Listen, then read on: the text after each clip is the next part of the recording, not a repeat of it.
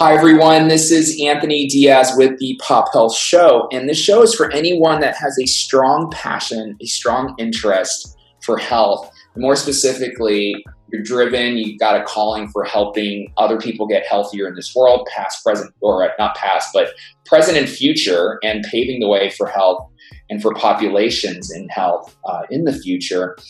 Most specifically, I'm very enthused, very excited to have Lisa Alderson on the show today. So Lisa's doing some pretty profound work at uh, Genome Medical. I'm not going to steal her thunder, but she is the co-founder and C E O at Genome Medical. Really interesting stuff in genomics, stuff I'm fascinated with, stuff our, fa- our listeners are fascinated with. But again, I'm not going to steal her thunder. Lisa, welcome to the show. Thank you, Anthony. It's wonderful to be here. Thank you so much for having me on Pop Health, and thanks to your listeners as well for just taking an interest in how we can improve and change healthcare delivery in the future. Absolutely, absolutely. So, so very grateful for your time. Thank you for peeling peeling off from the the day to day to do this, and hopefully it'll be refreshing for you as as much as these episodes are for me. But take us back and teleport us back to to where it all started, or more specifically. You know, you're you're in an interesting field. You're blazing a trail. Um, tell us a little bit about your origin story and, and maybe the series of events that have led you to where you're at today. Oh, fantastic! So I'm a longtime entrepreneur. I just have a passion about building businesses. I love the creativity of it. I love the profound impact that it can create. I, you know, very much enjoy having uh, kind of the longevity of that and the accomplishments and seeing uh, those, those uh, uh, businesses I've built in the past continue to thrive today. Uh, so I actually come through an interesting journey, actually starting in consumer and technology. And I was introduced to the field of genomics uh, around the year two thousand when we were sequencing the first human genome. And I was really fascinated by the complexity of the biology of disease and the rapid advancement in both the medicine and the science and the technology that was occurring. Mm-hmm. To me, uh, this really provided a new opportunity for, you know, precision medicine, uh, the infancy of precision medicine to really start. And over the years, um, I've just seen the incredible impact that can occur. I've had both friends and family members affected by disease, uh, you know, affected by genetic conditions. And it's just become so clear to me that today we have the medicine, we have the science, we have the technology. We can improve how we advance our understanding of disease, how we diagnose, how we get to the right treatment faster. But we need to really get that into the hands of patients. And so that is exactly why I co-founded Genome Medical. And uh, really with a vision of how do we shepherd in this new era of genomic medicine? How do we bring personalized medicine forward to every patient everywhere? And, you know, I, I can imagine um, a day where we've overcome a lot of the barriers that exist today. And it really does uh, kind of bring forward both an improvement in healthcare as well as in, in many cases, the cost of healthcare delivery. Mm-hmm. And uh, so that's really what's brought me here today. And um, just briefly, with regard to Genome Medical, we really help both Uh, healthcare providers and their patients navigate this rapidly expanding field of genetics and genomics. We help individualize individuals really um, better understand their risk for disease. Mm-hmm. Uh, we can get to an accelerated diagnosis uh, for symptomatic individuals, and in many cases, genomics can actually help inform the right selection of therapy and/or make a more informed treatment decision. Mm-hmm. Uh, so our goal is to really create ease of access via uh, our global, well, actually nationwide today, eventually global, but nationwide network of clinical expertise, uh, as well as a robust telehealth platform that allows us to deliver uh, genetics and genomics to patients and clinicians all around the country. I love it. I love it. No, I really appreciate your background and, and, and definitely what you're doing. Um, you know, and, and, and some of the things you're mentioning here, I actually Um, you know, have some company building questions for you as well. You're prompting just kind of like, you know, how do you build a company like this and, you know, and assemble the right team in the right day and age? So I'll save that question maybe for a little bit later. Yeah. But the um, interesting thing is, so I'm all, I, I love, I love the contrast of like the clouds and the dirt of different topics, right? And when it comes to uh, genomics and D N A and Um, well, so first of all, it just, it's a fascinating thing. You're playing this in, in this interesting capacity model, right? And this is like an intersection of genomics and telemedicine. So I'd love to hear more about that, but maybe like the fourth grade level explanation of, of what is genomics, what is D N A? Um, I like to think I can teach this to a, a fourth grade class, but I don't, I don't think I'd be successful at doing it. So, uh, sure. so, so leaning into my ignorance, um, tell us a little bit about genomics. Why is that important? What, what, why, why should we care? Um, I know on your site you have like, um, you know, five to seven percent, you know, have a, uh, have something inside them and they don't even know about it, right? A genetic, uh, potential thing. And that's, that's jarring, but, but just give us some orientation about why, what this is and, and why the public should really, um, be, be interested and fascinated too, you know, in a positive way. Of course. Yeah. So we all have a genome. It's uh, one of the top factors that affects our health. Mm-hmm. We just simply never had, you know, the ability to access the, you know, our molecular makeup in, in a way that could inform our clinical care. And so uh, the study of genomics really looks at the, that molecular level of, of the body, and that mm-hmm. relates to our genetics. So the D N A we inherit from our parents.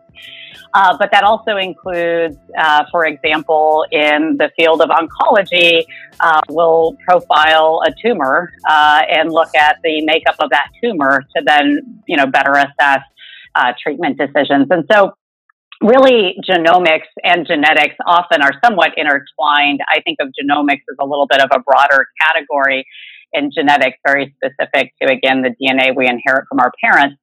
Um, but the reason it matters is that, you know, our D N A is our life code. It makes us who we are. It mm-hmm. helps determine, uh, you know, what we look like, but it also really helps us uh, sort of understand, you know, our propensity towards certain illnesses, in particular inherited uh, disease. Mm-hmm. And as an example, there's one gene that's common, uh, common in the media that many, you know, have had some exposure to, which is the B R C A gene, B R C A one and B R C A two. And this is a D N A repair gene. So if it's not functioning properly, it means that it makes you actually more susceptible to cancer. Mm-hmm. And that's an area where in the past, we didn't have this knowledge. And so, you know, I personally have uh, a friend who lost his wife uh, to breast cancer at an early age, leaving behind three children. And, you know, it was a very clear familial pattern where, you know, other family members had been affected. And, you know, this was a decade ago. And now we have the, the medicine and the science and the technology to better inform that care. So, you know, I think a key message that's important to hear for anybody listening is that, you know, if there is a history of cancer in your family, or frankly, a history of cardiovascular disease, these are inherit, or a portion of that is inheritable conditions. And about ten percent of cancer uh, comes from a hereditary basis, about five percent of cardiovascular disease. And so, you know, we now often have uh, the means to better understand those risk factors. And it's important to understand those risks because if you're informed, if you know you have, as an example, a gene that's not functioning properly, it's not making the proteins uh, that it needs to in order to have the body function as it's intended, that that actually is a very clear cause that could manifest itself in the future. Right. And so with that knowledge, you can then take preventive or proactive measures. And so in the case of cancer, often that's about active surveillance. And mm-hmm. by virtue of knowing this information, for example, if you have uh, a mutation in this B R C A gene, uh, under just about all insurance plans, you're now eligible for an annual M R I, as an example, for a woman who's at elevated risk for breast cancer, which means that you're, you know, you're getting higher sensitivity and, you know, kind of more uh, regular monitoring, which would lead generally to earlier detection, which means that if you find cancer at its earliest age, it's, you know, its earliest stage, it's most treatable, and thus it actually improves, uh, you know, your, your health and, and your longevity. Um, mm-hmm. And so, so there's very clear actionability that can result Uh, in, you know, areas of medicine today where genetics and genomics can be utilized to really start to shepherd in this path towards personalized medicine.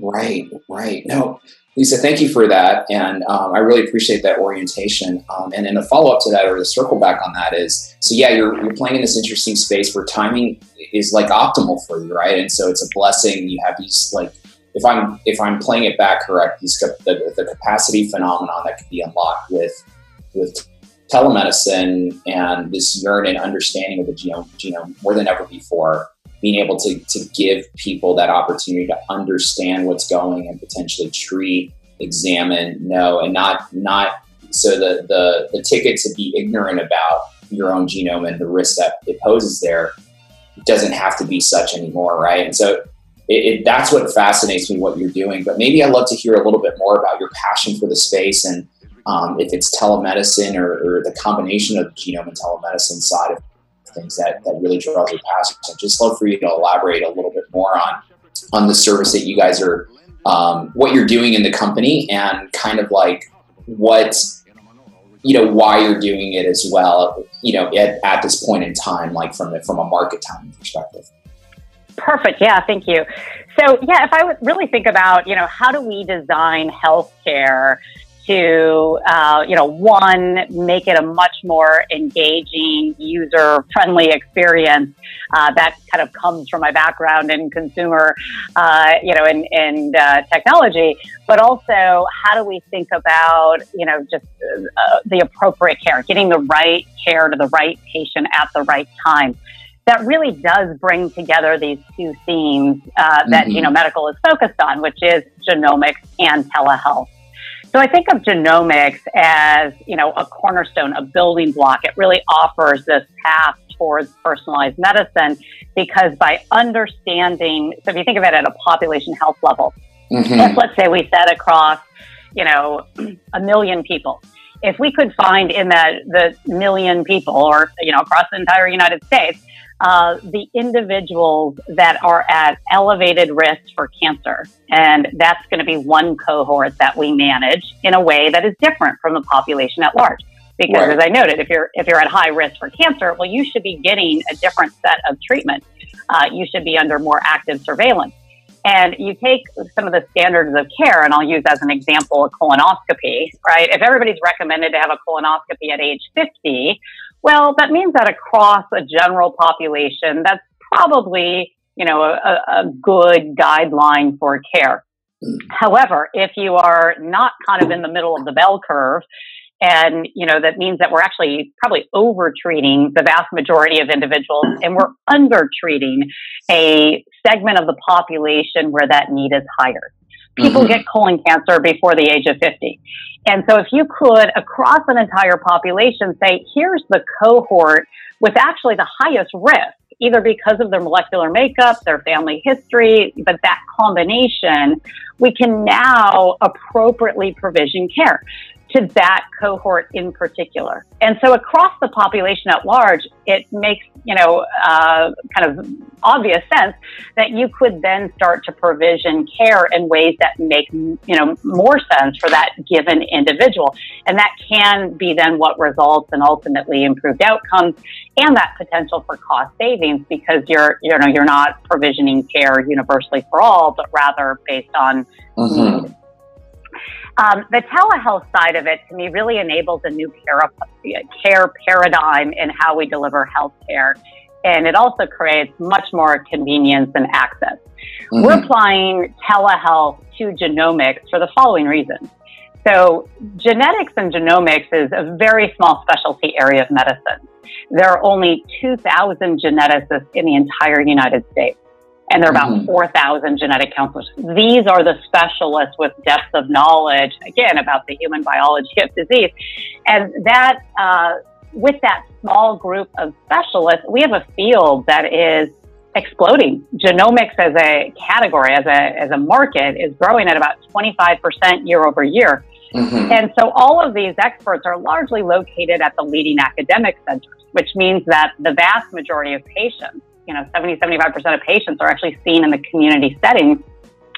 They largely don't have access uh, to this evolving standard of care in genetics and genomics. And so the way in which we address that is via our telehealth model. Mm-hmm. We can bring that clinical knowledge and expertise from the thought leaders in the industry to every patient everywhere. So suddenly the advancements in genomic medicine are available, you know, independent of what zip code you live in, which was not the case historically. Mm-hmm. And so that is, I think, just a profound uh, change because it enables this access. Uh, we can overcome this access issue. So if you take, you know, as an example, uh, you know, a, a patient, Jennifer, who lives in Nebraska, you know, in order to get access to that quality clinical care, that often means taking time off work, probably even buying a plane ticket. Right. And, you know, that's just such a big barrier that a lot of people don't pursue it. Right. If, on the other hand, through Genome Medical, you can have next day access, you're scheduling an appointment online, it's at your convenience, you're seeing that leading medical geneticist, you know, or genetic counselor via the comfort of your home through a video consultation, those are night and day different. So we really think about it as trying to solve, you know, those barriers of access for patients right. everywhere.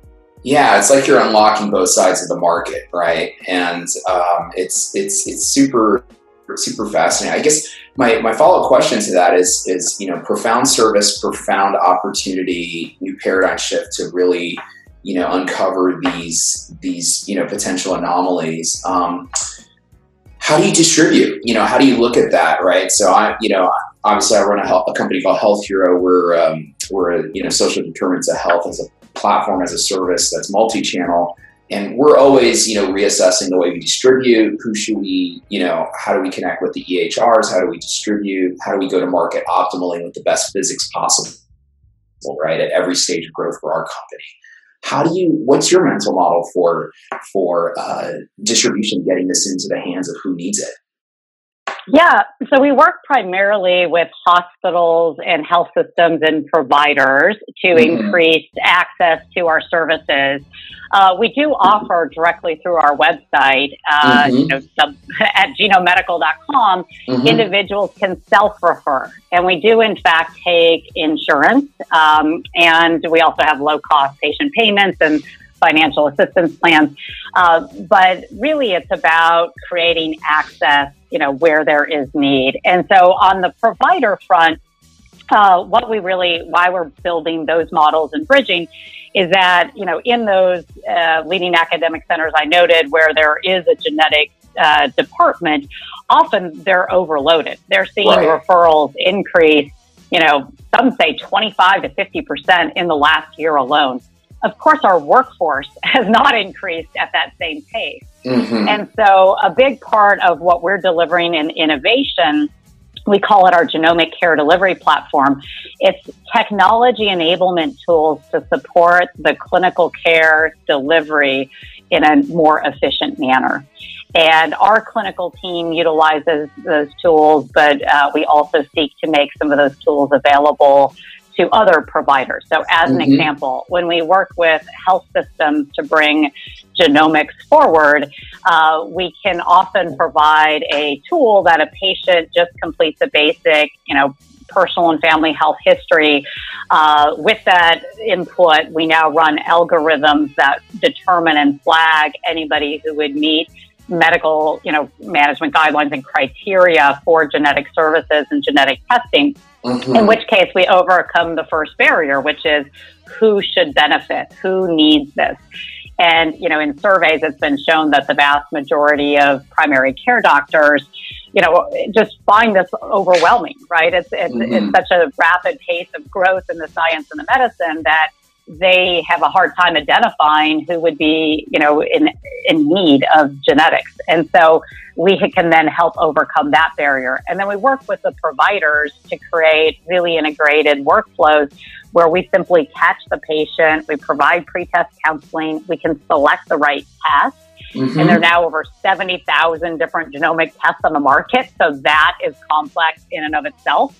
And then we really, you know, drive to, uh, once we get the results, to interpret those results and deliver, we call it a clinical action plan. It's basically a personalized care plan for that individual, utilizing, you know, kind of the knowledge of their personal and family health history and the results from the genetic test to now determine, you know, how clinical care should be changed in the future. And mm-hmm. this is used most today for, you know, symptomatic individuals or individuals with a strong family health history. We do have a growing area in the market around consumer genetics, where more and more individuals are seeking some, uh, you know, direct-to-consumer testing, and in particular for their ancestry. And so we also uh, can support and do get uh, individuals who come to us with questions about the results of those tests. Uh, and similarly, we can, you know, help determine what the right care path is for those individuals, and if there is something underlying that warrants confirmatory testing and a change in clinical care, we do provide that for the individual. I love it. I love it, Lisa. Yeah, no, this is this is great. Um, and so, thanks for clarifying. You know, um, you know your your your services and how you distribute, and it's it's just fascinating to to see how you think about it. And uh, how you're doing on and executing upon it. So, um, Lisa, let me ask you about the future of healthcare, the future of health, according to Lisa. Uh, tell me, tell me, uh, tell me what you see happening in the future of health. So, you know, I think I'm most excited about the massive strides we're taking towards personalized medicine. It really, to me, just fundamentally will change how we deliver healthcare in the future. For people not in the field, I often describe it as, well, you can imagine there was a day in medicine where, you know, we didn't know how to do a blood draw. We didn't know how to analyze that and use that information to potentially inform patient care. Well, we'd all look back on that and say, how is that possible? How could you practice medicine, you know, without a basic blood panel, as an example? I think we will look back on today and feel mm-hmm. exactly the same way about genomics. Again, this is our D N A. This is our life code. Mm-hmm. We're going to say, how did we prescribe drugs? And we did not look, you know, at the molecular makeup of the individual. How did we make treatment decisions, you know, often based on symptoms alone rather than, uh, you know, a, a more precise diagnosis? And again, this, this doesn't yet impact all areas of medicine, but it does across, cut across most areas of medicine. And so I think it's just very exciting to understand these new advancements and how meaningful it will be in improving patient care in the future, as well as, you know, potentially impacting favorably the cost of care delivery, which of course is a significant area of concern across healthcare broadly. Um, just to bring a stat forward, so in studies that we are participating in with other uh, kind of uh, leaders in the field, we're seeing about one out of fifteen people um, in the population at large uh, have a high-risk variant that would change their clinical care. One out of fifteen. Mm-hmm. So that's a high percentage. Mm-hmm. In which case, if we, you know, if, if we sort of peel forward, as you said, where this goes in the future, you know, I think we march towards increasingly expanded clinical utility for when individuals, according to medical management guidelines, receive access to genetics and genomics. And mm-hmm. just recently, the American Society of Breast Surgeons is now recommending all breast cancer patients have genetic testing. Mm-hmm. This is an advancement. Previously, that was only mm-hmm. individuals, you know, diagnosed at an early age or individuals with a family health history. But we're now seeing, you know, the ability to utilize that information to change clinical care is equally important for all. Um, and it's hugely, you know, impactful in areas where, for example, ovarian cancer or pancreatic cancer, where, you know, these are, these are cancers that are often diagnosed at a very late stage, and so the survival rates are very low. Mm-hmm. Uh, there's a program uh, currently to try to trace back to anybody who's had ovarian cancer and now get all of the family members, all the women, uh, tested, because it has, you know, the potential, again, with that information to profoundly change, you know, care and likely save lives. And so right. uh, that, you know, this, uh, I think, uh, you know, overarching message to just uh, leave everyone with is that, you know, there, there's sort of two areas in this field that are advancing, you know, one of which is core medical management, where we have clear clinical utility, where guidelines are in place, where we have reimbursement coverage. And that's the area we're most focused on today, because that's where patients can be impacted and they're not getting access. So to me, right. that is that is a core problem. It's been shown that about seventy percent of women who meet N C C N guidelines for genetic testing are not getting that testing today, uh, and often are not having the conversation even about it being an option. And so right. that's what we're trying to impact today. In the future, it's about how that expands. And I see that in the future, we'll have access for every cancer patient, for every cardiovascular patient. And eventually it marches, you know, to the healthy and well as well, uh, because this has profound impact. You know, for roughly one out of every fifty newborns have a genetic uh, component that can impact their care. And so, you know, eventually it comes forward into models that really are accessible to all. I love it. I love it, Lisa. And um, I guess I have one more question for you before I ask it. Um, what's a good way for our listeners to get to, to connect with you social media wise if, if uh, you'd like people to do so? Yeah, we're on Twitter at Genome Med, um, and I'm personally on Twitter at Lisa A. Um, you can also find us online at genome medical dot com. Awesome. Awesome. Uh, so we'll link to that in the show notes. And, and Lisa, um, I'm kind of curious. So you're you're in healthcare. You've been in healthcare for a while. What's something you do routine-wise, whether it's daily or weekly, that really keeps the engine going? I'm sorry. What do I do routinely, daily, that keeps the engine yeah, going? Yeah, like, like yeah, health-wise, exercise-wise. Oh yeah, that's good. Uh, so, meditation. So I. Yeah. So, you know, I, I definitely have done meditation at points, but I can't say I'm reliable. It, for me, it's actually yoga. I like to, uh, as often as possible, wake up and start my day with sun salutations. Doesn't always happen, but that is the goal. I love it. So, so non-guided, you just do sun salutations. You don't throw on yoga with Adrienne on YouTube and, and, and do it? Or no, just just in my, my quiet space. It's a good way to start the day. Um, a big fan of of uh thin, uh, huge outdoor enthusiast, uh, loves scuba diving, snorkeling, hiking, biking, all sorts of outdoor activities. Uh, and definitely uh, big on just, yeah, diet and, and making sure uh, I'm trying to trying to sleep as much as possible, though that's my bad area. That's where I do not succeed usually. Awesome. Awesome. No, I'm inspired. I'm going to, I'm going to bring back the, the yoga mat by my bed, my, my, um, by my bed and, and lay it out, and I'm, I'm re-inspired. I used, to, I used to walk out of bed and just do some some some quick yoga moves just to kind of get going, and my yoga mat disappeared. Actually, I brought it here to the office, and I use it as my standing desk mat. And oh, but, that's uh, fabulous! I need, I need, I need, I have one at home. I need to, I need to bring it back out. So get the blood uh, flowing. Yeah. Amen. Amen. Lisa, this was great having you on. I really appreciate the time. Sorry if we went a little bit over, but it was very rewarding, enriching. And And I think most importantly, as you work on other projects, you distribute, you grow, love to have you back on, share your stories, share what, what, what you're seeing out in the market. But uh, again, Lisa, thank you so much for being on the show. Really appreciate it. Thank you, Anthony. Have a great day. You too. Have a great one. Thank you.